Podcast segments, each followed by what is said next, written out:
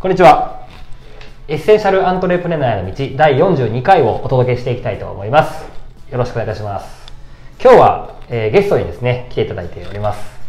えー株式会社スピリットの、えー代表をしております、えー竹内康之さんに来ていただいております。はいよろしくお願いいたします。よろしくお願いします。はい。竹内さんですね、あのーちょっと対談動画をちょっとシリーズをちょっとこれからお届けしていきたいというふうに思ってるんですけど、今回は第一弾で竹内さんにちょっとこう来ていただきました。でちょっと簡単に僕からはい。ご紹介を先によろしくお願いします。させていただこうと思うんですけれども、竹内さんは今、えっとハート接骨院っていう、まあ、うです。療院、えー治療師でですね、はい。えー接骨院経営されながら、今は、えっとウェルスダイナミクスの、うん。えー認定シニアトレーナーとして、はい。まあ、治療院とかサロンの、えーまあ、コンサルティングを業務を今されてらっしゃると。はい。ということで、えーで今はですねうちの方でもこう主催させていただいてるんですけれどもウェルスダイナミクスの講座をですね、えー今主催させてもらってまして、でそれにちょっと竹内さん、えー講師として今来ていただいていると。い。うことで、今定期的にちょっと今開催をはい。しているということですね。ちょっと簡単にあのウェルスダイナミクスそうですねか。少し簡単にちょっと、えーっと、ウェルスダイナミクスって、まあ結構、あの、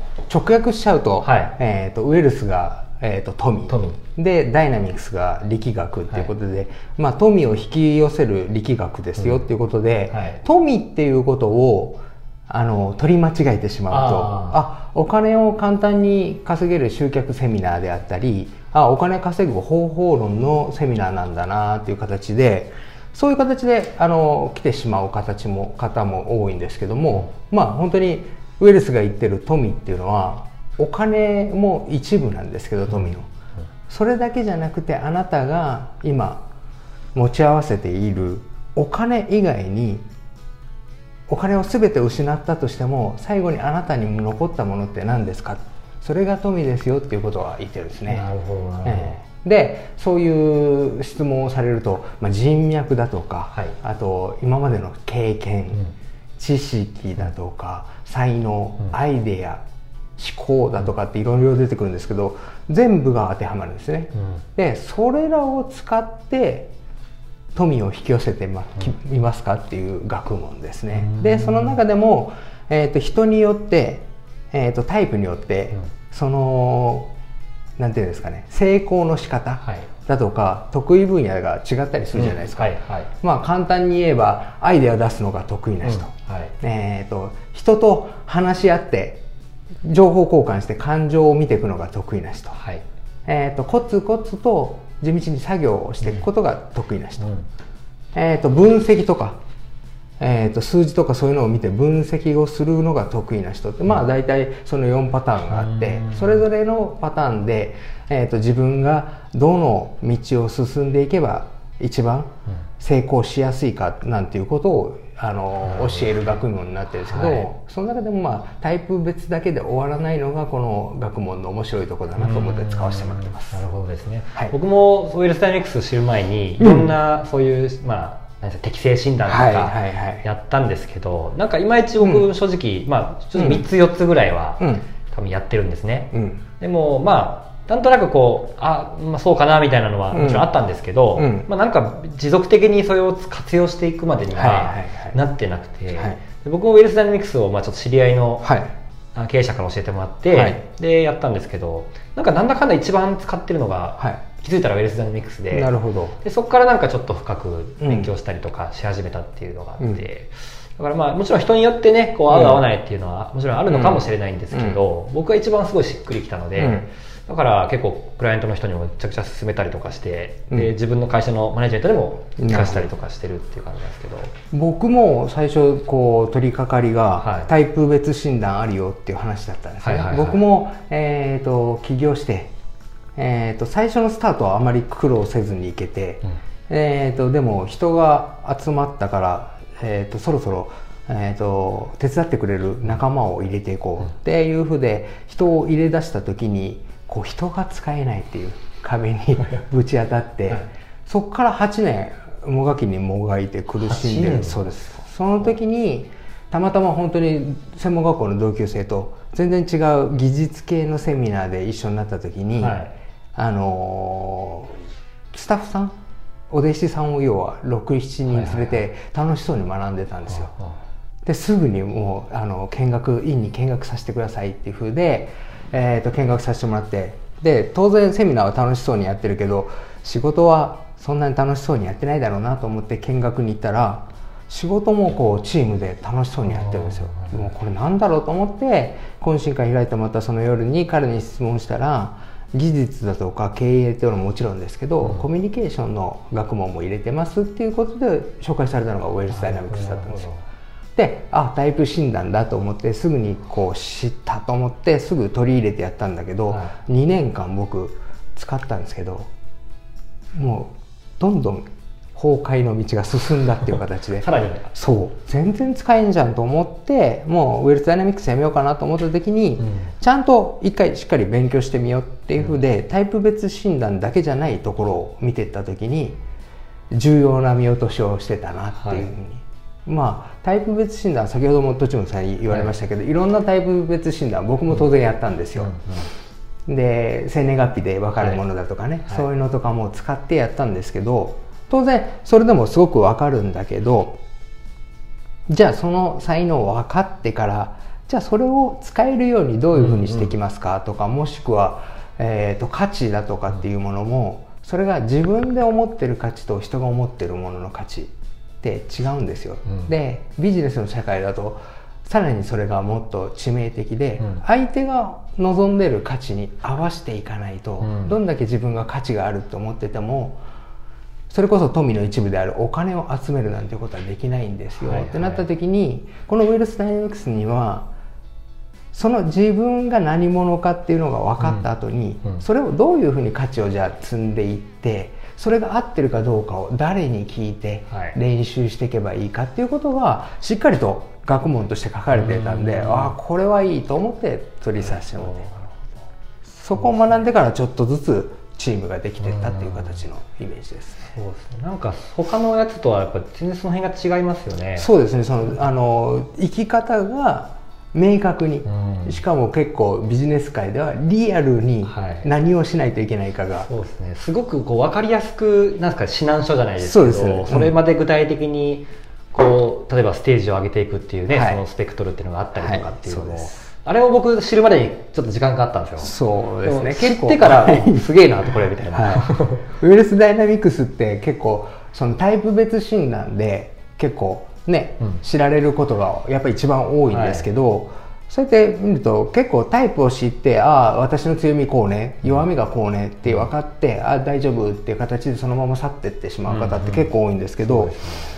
結構僕も最初はそうだったんですけど、うん。はやっぱり習ってみると本当に深い学問だなと思うのが、ウェルスダイナミクスっていう大きな枠の中にも4つの柱があってダイナミクスっていう大きな理論はい。があってじゃあそこはもう本当に、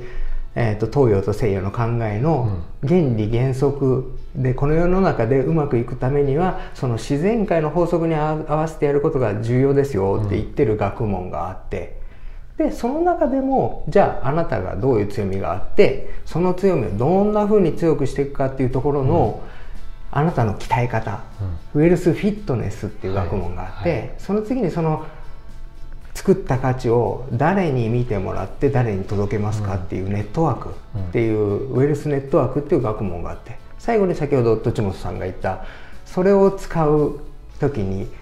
そのレベルレベルでやるべき選択する項目が全然違いますよっていうのがしっかり見えてるのが、えー、とスペクトル。はいはい。ウェルスダイナミクスフィットネスネットワークスペクトルって4つの柱でできてるというのがすごく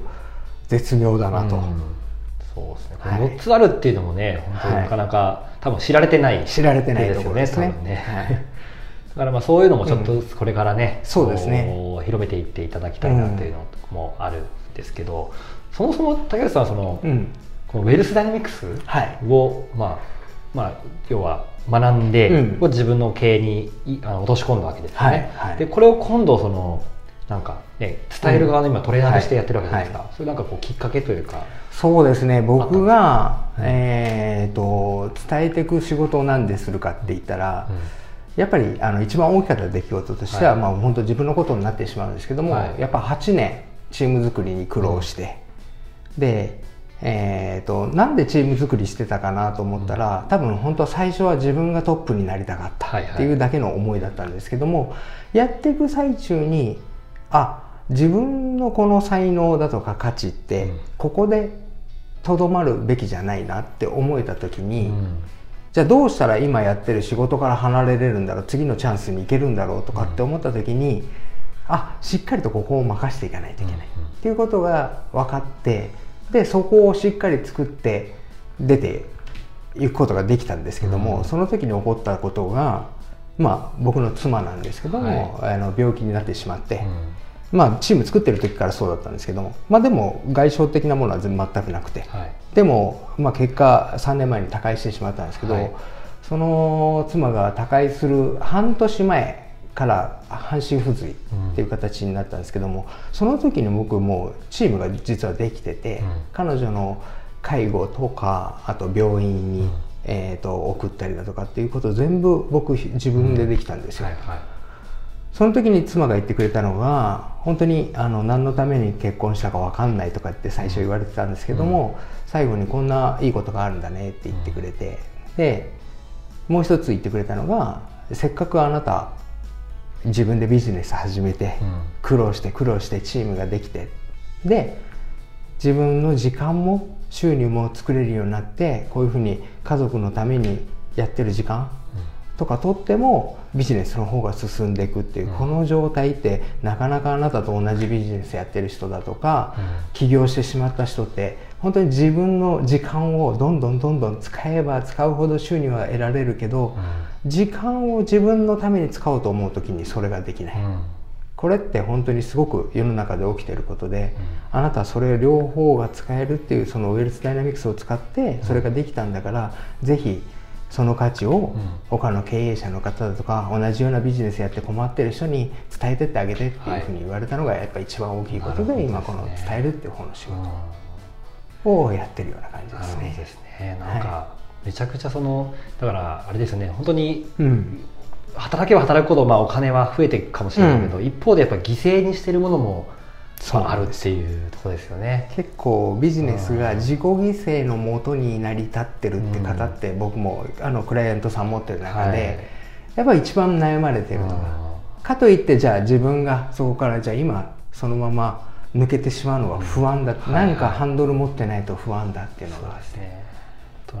それが本当にあの僕の場合はウイルスダイナミクスっていうのを会社に取り入れて、その仕組みを落としてそこをみんなが富って何っていうこととかをしっかり理解してチームじゃどういうふうに進んでいくっていうのができた時に、はい、あの別に僕はそのハンドル持ってなくても、うん、あのみんなでそれぞれがそれぞれの担当するハンドルを持ってればいいんだなっていうのをなんとなく掴んでいくみたいな感じです。そうですね。なんかそういう意味で本当にウェルスダイナミクスってあの、ね、8種類のあのプロファイルっていうのがありますけど、はいあれで一つのこうやっと仕事が成り立つっていうかね、ねはい、こう一つまあ何でしょう作り新しく作ってから完成するまでの、うん、あれが一つのこうね、うん、円で描かれてるっていうか,、うん、本当に分かりやすい学問だなと本当に思うんですよね、僕も最初だからそのサイクルをね回すことにすごく集中してたんですけど、まあ、最近またさらにあ深いなと思ったのが、はい。よくよく読み返すとそのサイクルを何度も何度もやれっていうわけですよ。ウェルスダイナミクスは。だから本当にそのチームの、えー、と今現実の世界で起こってる成長段階だとか、外部環境で起こってる今のポジショニングだとかっていうことで今じゃあ誰が一番正しい意見を持ってて、っていうこととかをしっかり考えながら何回もこのサイクルをスパイラルさせて、うん、さらにさらに大きいものにしていかないといけないってことを考えた時にあビジネスって完成して安定してちゃダメなんだなっていうことをまたちょっと最近学んだなっていうことがあれをこう回しながらこうた縦もこう上がっていくようなイメージだね多分ね、うん、でやっぱピンチがあった時っていうかピンチがないとビジネスで進まないよってなんか先輩経営者に言われたことがあって、はい、なんとなくそのピンチに立った時にしっかりとここの学問とかを使いながら進めていくと、うん、本当にピンチがチャンスになったり。逆にピンチが来なかったらチャンスに気づけなかったりってするんで、はいはい。なるほどなるほどなるほどですね。でその時のチャンスのはい。選び方もこのウェルスの学問の中にしっかりこう、うん。じゃあどのチャンスに自分が行くべきかっていうそのチャンスを見抜く自分に対してのチャンスを見抜く基準なんかもテキストでもすでに書かれてあってうん。まあもうあ全部書かれてんだなっていうのその辺が本当に考案したロジャー・ハミルトンがすごく 天才だなと、いうところだなっていうところを最近はい。はいはいまたさらに確認したところです。はい。あぜひですね、まあ、僕も今はい。継続的にねこうはい。主催させてもらいながら、そうですね。僕も学んでいただいて。いるっていう感じですけどね、ぜひはいこう、まあ、やっぱりでもそうですね、うん。入り口はそれ適正のそうです。部分うん。そこで全然大丈夫才能っていうところをはい知るっていうところが入り口で、うんそれねいいとは思うんですが、そこからやっぱりそれをどう活用していくかとかそうなんですよね。あとはそのまああなたのそのね立場とか、うん。あーねによっても全然うん。使い方も違ってくるっていうところなので、誰とつながるかがポイントであったり、はい。じゃあ自分の中のどの強みをどう伸ばしていくかっていうのがすごくポイントだと思うので、なるほどなるほど。全てその辺が書かれているのがこの学問の中にあるんでぜひあのもしあ私もちょうどそこで悩んでるなっていう悩みが一緒の方が見えたらぜひ来て学んでいただけるとその辺が分かるんじゃないかな。と思はいはい。ってます。今愛知ではこういう定期的に講座をやってる？そうですね。やってないんですね。えっ、となかなか探すとあのウェルスの僕も東京の方にあの教会に呼ばれて行ってる方なんですけども、結局その名古屋にも愛知県にも何人もそのプラクティショナーっていうふうに、はいはい。あの資格取った方何人も見えるんだけど愛知でなかなかイベントが少ないっていうのがやっぱ東京の教会本部に言われてるみたいなので、まあ、ぜひ今回栃本さんがはい。ここを作ってくださったんで、まあ、しっかり利用させてもらって愛知のウェルスの、あの拠点として、はいはい。ここで、あここに来たらウェルスがこう処方の段階から学べるんだよっていう、うん。であとウェルスを伝えていきたいっていう人に対しても、ここがアウトプットあのインプットしながらアウトプットもできる場所っていうふうで活用していただけるっていう場所にしていきたいなと僕は思ってます。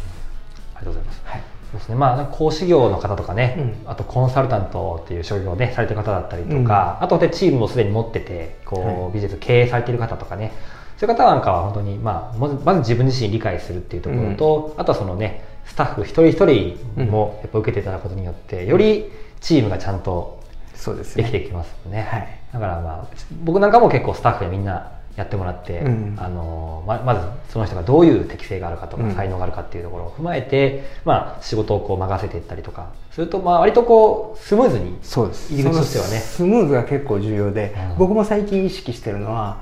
協力会社とか、本当ビジネスを一緒にやっていくあの外部の人にもあのぜひ知ってもらって、ね。ね。この理論がお互い分かってると本当にお互いでうん。か勝たせ合うというか、勝ち合うっていうところが作っていけるんでさらにこう目的地に行くスピードがうん。倍速するっていうのがあるんでぜひ本当にねあのーご自身やご自身があ一緒に学びたいなって人と一緒に参加されるとすごくいいんじゃないかなっていうことを考えてます。す。ね。はい。はいということであの、竹内さんちょっとねあのはい。喋、り出したら本当ちょっと止まりません。キリが あのないんですけども、まああのぜひねセミナーの方にまたはい。来ていただいて、あの定期的にちょっと開催をしていく予定ではありますのではい、ぜひまた私のね、メルマガとかあホームページチェックしていただきまして参加ぜひしていただけるといいかなと思います。ありがとうございはい、ます。では今日は竹内さんあの本当にありがとうございました。はい、ありがとうございました。はい、またよろしくお願いします。